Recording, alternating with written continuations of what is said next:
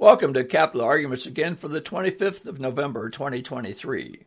This is a quick show sponsored by C.R. Meyer of Oshkosh, Wisconsin. C.R. Meyer can be reached at crmeyer.com, that's C-R-M-E-Y-E-R.com, or by calling them at 800-236-6650. Now for today's column, which is from September of 2015. How to approach these raw materials. And just to make sure we don't forget it, we'll include fuels and raw materials. This may leave you scratching your head, but if you work in virgin fiber mill, the bark boiler is an energy generator dependent on your primary raw material stream for its calories. Virgin raw material streams are usually.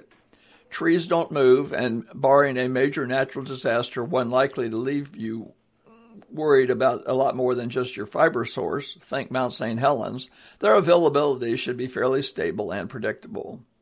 One other problem with virgin materials has recently, that is in the last 10 years, popped up market, but a new market moved to the trees. Recycled fiber, on the other hand, is subject to the vagaries of supply and demand and pressures from markets far from where your mill is located. You have less control over a fiber supply that can move versus one that stays rooted near your mill, so to speak.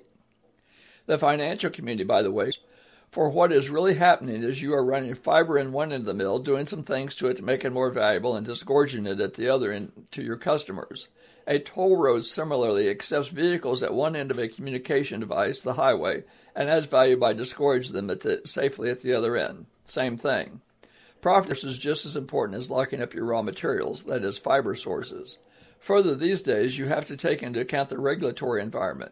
What if you build a mill that depends on cheap coal for energy and suddenly wake up to find government's objective is to ban the burning of coal long term? And as a side note, this has happened in Cedar Rapids, Iowa, just now in 2023. The engineers can have input into these matters, but you better have some other experts around who really know their stuff when it comes to raw materials and dynamics of the raw material markets. Thanks for listening to our show. Remember, for all your construction needs, call C.R. Meyer at 800 236 6650.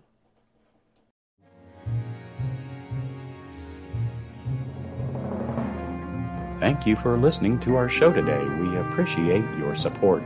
Make sure you're always reading the highest ranked e newsletters in the worldwide pulp and paper industry. They are globalpapermoney.com and nipimpressions.com. This program has been produced by Pulp and Paper Radio International, now in its 11th year of delivering worldwide pulp and paper news when and where the listener desires. Copyright 2023, all rights reserved. And remember, whatever you do, please do it safely. We'll be talking to you soon.